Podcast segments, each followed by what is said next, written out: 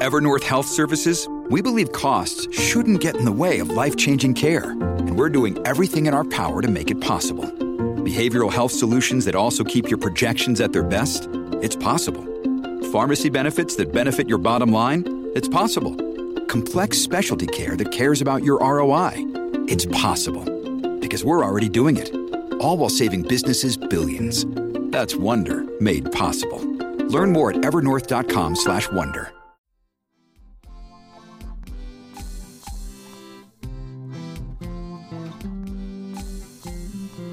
Welcome to Baldhead Bible Podcast, making the Bible come to life, featuring the expository preaching of Dr. John Katzian.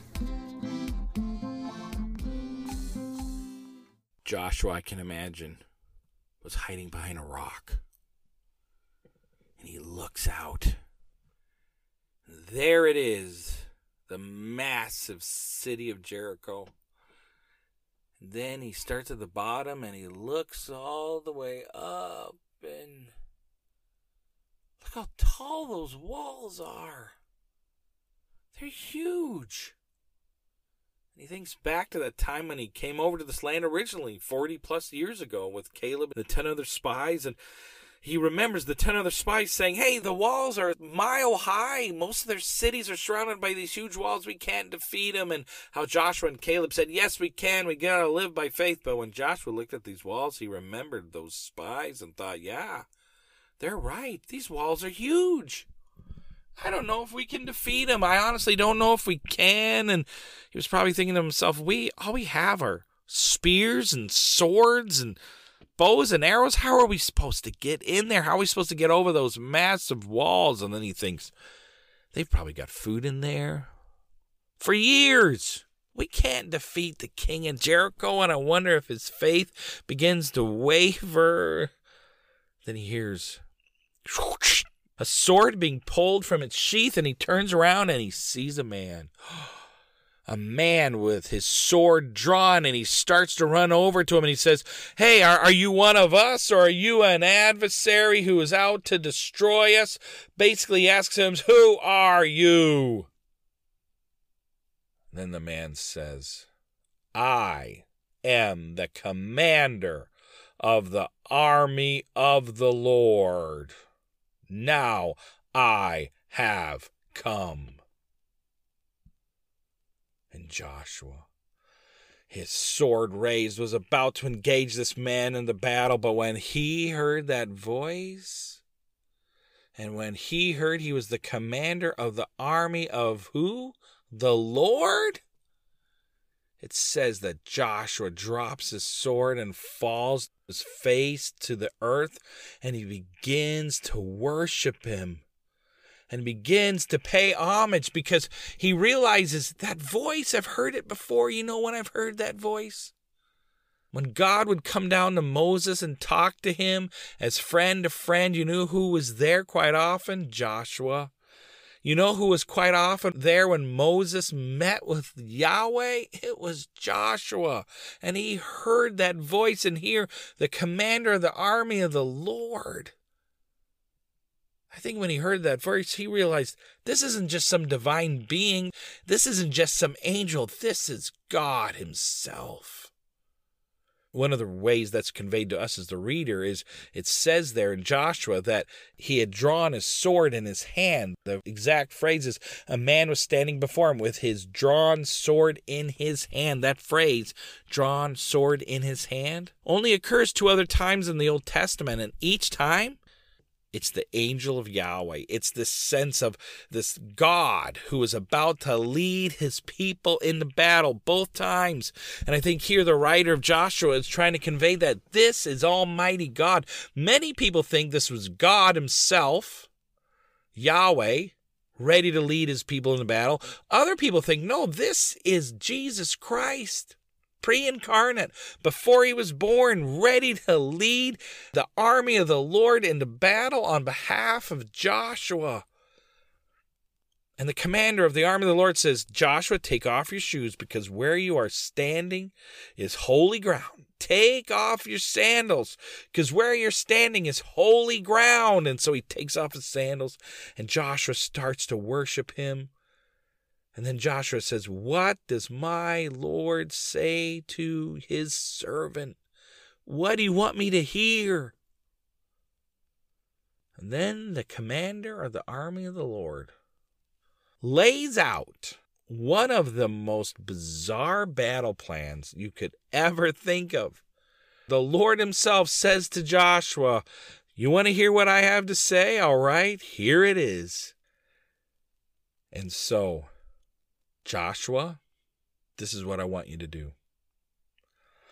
I want you to take your army and I want you to lead out with a little bit of the army at the front, and I want you to take them in a long procession, a big parade, and I want you to walk around the walls of Jericho six times. And I want you to walk around it on day one. I want you to walk around the walls of Jericho once and then go back home. But in that procession, you got to have part of your army out front holding some banners, proudly marching. Then I want behind them seven priests blowing seven trumpets. Then behind those seven priests, I want some priests carrying the Ark of the Covenant, the symbol of my presence. And then behind them, I want the rest of your army taking up the rear guard. But listen, they can't say a word. They have to be incredibly quiet. Once you march around the walls of Jericho once, on the first day, I want you to go back home. Then I want you to march around the walls of Jericho on the next day once and then go back home. I want you to march around the walls of Jericho once a day for six days. And then on the seventh day, this is what I want you to do. And then the commander of the army of the Lord lays out this fantastic plan on what is going to happen on the seventh day. And I think Joshua would have gotten up, headed back to camp, and thought, wow, this is bizarre. But number one, he would have thought, I'm not going to lose faith anymore because I've got the army of the Lord on my side. I think Joshua was looking at the whole situation with human eyes and he forgot that there is a supernatural power working on his behalf. And I think at the moment of his discouragement, when he thought, there's no way we're going to take out these walls, the Lord himself shows up supernaturally to point to Joshua don't be afraid. You've got a divine army fighting on your behalf. This is a physical battle in the human realm, in the natural realm, but this is also a supernatural battle led by the army of the Lord, and I'm its commander, and I'm here to tell you we are fighting on your behalf. Do not be discouraged. And number two, I think when he went back to the camp, he thought, man, have I got an exciting, though bizarre, battle plan for us. And the next day, he gets his army together. And imagine it's the break of dawn. The sun's just coming up over the hill. The king of Jericho has got his whole army on top of the wall, ready to fight, ready to shoot arrows at the gate to push him back. And here he hears the troops marching trump, trump, trump, trump, trump, Trump. He hears the Israeli army starting to march. Trump, Trump. And I can imagine the, the, the king of Jericho is getting his army ready. All right, get ready to fight. Here they come. And they he hears them marching. Shunk, shunk, shunk. And then he sees this long procession coming towards him. And then instead of charging him and running at the walls, they take a right. Or maybe they took a left. It doesn't really say if they went round Jericho clockwise or counterclockwise. But I think they took a left and went around it clockwise. And they started marching. And then the seven priests blew their seven trumpets. And they began to blow and play. The trumpets back then were made out of animal horns of some kind. They would have been small or big, depending on the size of the horn, but it would have been loud. And they marched around it, and people think it would have taken them 30 minutes to march around the whole wall. And I can imagine as they're marching, the king is following them and a couple of his aides are also going along with him. And they go around the whole wall, and then, oh, they're going around the back. What are they doing? And then they follow him all the way around the other side, and then they come back to where they started, and then they march back home. What the king of Jericho thought that was the most bizarre thing I ever saw. Because the only noise they had were the marching of the feet, the blowing of the trumpets. But otherwise, everybody was completely silent. God commanded them. You couldn't say a word. And being a talkative person like myself, I would want to say in the middle of the army, hey, we're going to fight them. We're going to kill them. I would have been encouraging each other. No, can't say a word. And they march back home. Well, the next day, Joshua gets his army up, and I wonder if he just told them what they needed to do today. I don't think he laid out the whole battle plan, and he just told them what they need to do today, and they get back up and they start marching, trunk, trunk, trunk, trunk, and they start blowing their trumpets, and they walk round the whole walls of Jericho. Takes them 30 minutes, and then they head back home. And I think the king of Jericho begins to laugh. What in the world is this? And he high fives them men. I think they're scared of us. What are we going to be afraid of them marching and blowing horns in the Ark of the Covenant? That's ridiculous. Well, day three comes around, and here comes the army of Israel. I bet they're going to fight now, and they take a left, and led by the front army, and then behind them are the seven priests blowing their seven trumpets. And then here comes the Ark of the Covenant. And then behind the Ark of the Covenant is the rear guard. And they just march around. But I think this time the king of Jericho and some of his men start mocking him. Hey! Why don't you like fight us like some real men? And maybe they shoot an arrow at him. Choo! Chunk!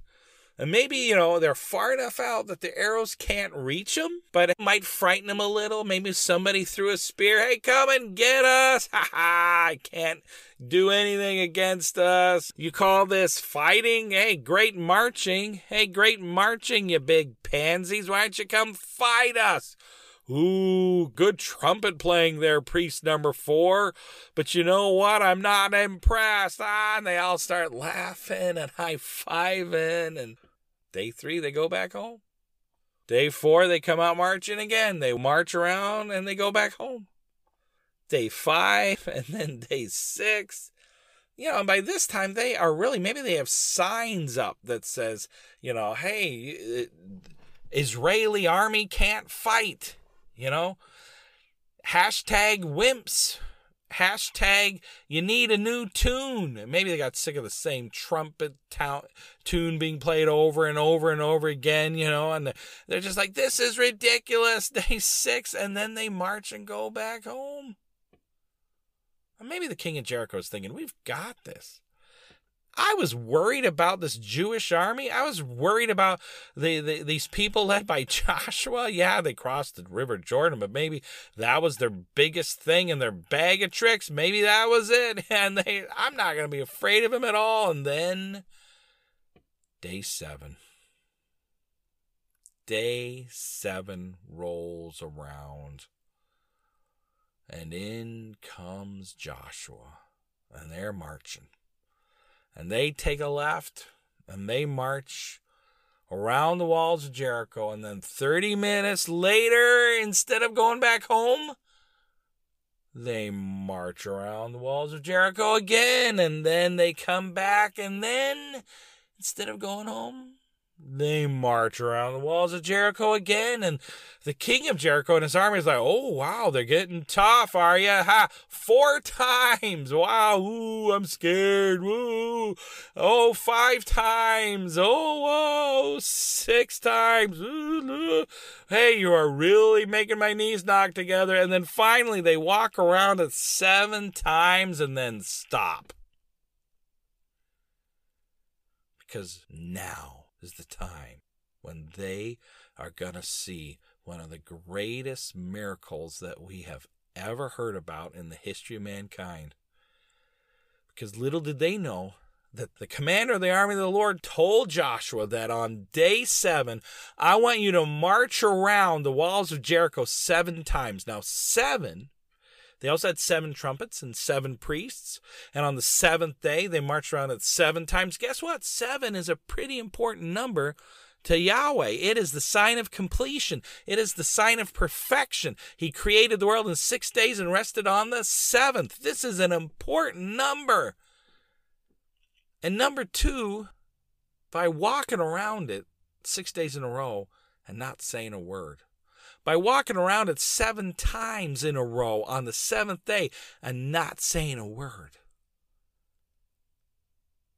What's about to happen can only come from God. What's about to happen is going to give great glory to Yahweh. Because what was about to happen was this. Joshua said, When we march on the seventh day, today we're marching around seven times. But I want you to be quiet until I yell out, Shout! I yell out, Shout to the Lord! I yell out, Shout! Make your voices heard! Then I want you, army, to give me a battle cry like I've never heard before. I want you to yell out for the Lord and for Joshua. I want you to yell out, rah! I want you to yell out whatever gets you ready for battle. I want you to yell that and to scream that at the top of your lungs when I yell shout after we've marched around seven times. Yell it for the glory of God. And so they stopped after march around seven times. And Joshua says, For the Lord and for Joshua. And all the army yells, Rah, rah, yeah. They all start yelling at the top of their voice. You know what happens? I think the army of Jericho started to laugh. now they're yelling, Oh, I'm really scared. Maybe the king of Jericho himself said, This is ridiculous. And then he felt it. The walls started to rumble. They started to crack. These mighty walls that were going to stand for generations. All of a sudden, the walls started to fall down. Now, not all the walls came down, just in certain parts. Why do I know that? Well, archaeological evidence seems to indicate they all fell down in portions, you know. But secondly, who was living in one of those walls? Who had an apartment in one of those walls with a scarlet thread hanging out the window? Do you remember? Rahab, right? Rahab, the two spies said, You bring your family and whoever you want to save into this apartment in the wall, Rahab. As long as you are in this apartment when we come to battle, you are safe. And so I think her apartment in that part of the wall stood up safely, and part of the wall just crumbled down and Joshua, rah, and the army, rah, and they ran through the various parts of the wall that had fallen down. The Israeli army went into Jericho and put the town to complete destruction. It says in Joshua that they devoted it to complete destruction. And that was one of the commands of God when you go in to take back the promised land, Joshua. Whoever you fight, whatever city you go into, I need you to devote it to complete destruction, which means I need you to kill every man, every woman, and even every child. I need you to wipe them out. I need you to kill their cattle. I need you to completely destroy them. Only keep silver and bronze and gold, and then put it into the treasury of our Lord. But everything else, I need you to completely wipe them out. Show no mercy to anyone. Now, why would they do that? Earlier on, before they went into the promised land, in the book of Deuteronomy, Moses was encouraging his people if you do this, if you wipe them out, then God will bless you. God will bless you upon bless you upon bless you. But if you don't, if you don't obey God and you pursue yourself and you pursue other things, guess what? God's going to send you curses. You've got to obey God in this. Why are they doing this? Well, number one, God asked them to do it. Yahweh said, You've got to wipe them out. And many people believe the reason God asked them to wipe them out were for two reasons. Number one, it was a prophecy that God made all the way back in the book of Genesis to their forefather Abraham. He said, Someday this promised land is going to be inhabited by your people, but not until the sin of the Gentiles, or basically the non Jewish people, not until the sin of the people living in that land had come to completion, had reached a certain level. And so many people think the sin that these people were committing, the Canaanites, the Hivites, the Jebusites, the Amorites, the sin that they were doing in this land was so bad, so horrible, that as a culture, it destroyed them to the point that it was doing horrible things to them. And God said, I can't have this in my world. We've got to wipe this out. There's no coming back for this culture. And You've got to get rid of him, Israel. You've got to be my people and wipe him out. Their sin had come to completion, to fullness. And other people think, and I think it's true as well, that remember, the commander of the army of the Lord showed up. This is a supernatural battle. The promised land is God's land. It's his land, right? The promised land is supernatural territory. It is God's holy territory. This is Yahweh's land, and he has to push the people out who are worshiping other gods. He's got to show the other gods, hey, you don't own Jericho. I do. You don't own this land. I do. I am the one true God. Get out of here. And then, thirdly, they had to wipe them all out because God said, if you leave behind pockets of these people who worship other gods, they're going to seduce you to worship their God. They're going to want you to come to their religion, and you will. You'll be tempted to leave the worship of the one true God. So we have got to wipe them out. I just want to say sin has consequences. And God will judge. And right now, we are living in an age where God has graciously given us the church to spread his message to the whole world. But one day, God will come back as judge. Jesus died on the cross so that we could have eternal life, and his salvation is for all. But one day, Jesus will return as judge, and he will enact justice and it will not be pretty. And I pray, I pray that you know the Lord is your Savior and not your judge. Well, God used the Jewish people to judge these tribes that were pursuing these horrible things. And the Jewish people went in and they wiped them out. And it says they kept silver and gold and bronze and put it in the treasury of the Lord. And then it says that Joshua says to the two spies, Go in and find Rahab. And in the middle of all this fighting, oh, people dying, in come the two spies and they look, okay, which apartment was Rahab in again? Where? Oh, there it is. There's the red cord. And they run in, and there's Rahab, the one who had saved their life. And I can imagine a big hug. Oh, I'm so glad to see you again. And the two spies got Rahab and her family and her father's house. Everybody in that apartment got them all out safely. And it says there in Joshua, Joshua that Rahab and her descendants live in Israel to this day. They were safe in the middle of this judgment. What kept them safe? Faith in God, faith in Yahweh. In the middle of this battle, what brought down the walls of Jericho?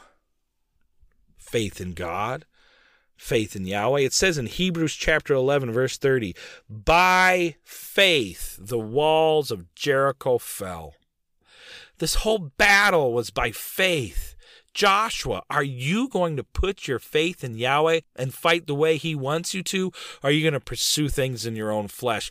People of Israel, are you going to live by faith and trust Yahweh and trust Joshua who told you what Yahweh wants? Are you going to put your faith in him or are you going to say, this is nuts, I'm out of here. Let's fight like normal people? Rahab, are you going to live by faith and not leave this apartment till this fighting is over? Are you going to live by faith that God is going to keep his promises?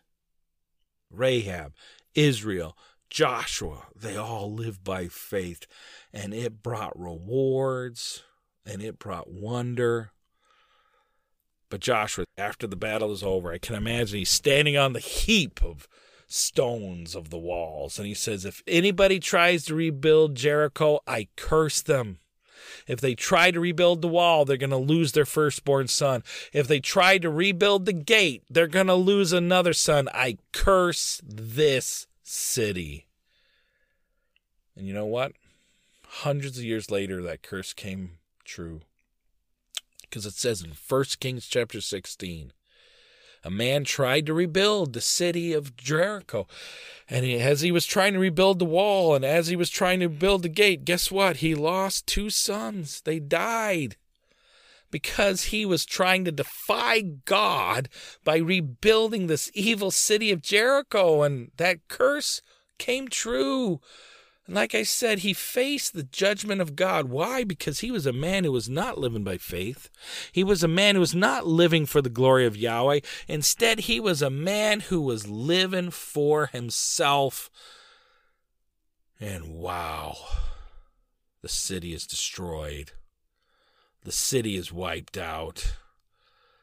The faith of the Israelites is confirmed. The faith of Joshua is confirmed. Yes, they defeated Jericho in an amazing battle. But now Joshua looks over. The next city they had to face was just over the horizon. You know what the name of that city was and the great forces they'd have to meet to defeat that city? The name of that city? Well, if you come back next week, we'll find out what the name of that city is and what happens with that battle. But I just want to encourage you today. No matter what you're facing, I don't know what your walls of Jericho are. Trust in God. When you think about that great big wall that it seems insurmountable and that there's no way you can defeat it, live by faith. Maybe it's some disease. Maybe it's some sickness. Maybe it's some financial burden. Maybe it's some spiritual struggle, some defeating sin that you cannot get a handle on, and you lose to it over and over and over again, and you're about ready to give up. I just want you to imagine the commander of the army of the Lord standing right beside you. You know what his name is? His name is Jesus. And if you know the Lord is your Savior, He is standing by your side and He has got the army of the Lord ready to fight for you. My second question is Are you living by faith? Are you putting your faith in Him? Are your circumstances? And then, thirdly, are you in the Word of God? Are you studying what it means to live by faith? Are you trying to get those verses into your life? You know, I would encourage you, memorize Scripture. It pays dividends. It is the way to fight this fight of faith with the sword of the Lord. And what is that sword? His Word, the Bible. Study it, know it, know what you believe so that you, like Joshua,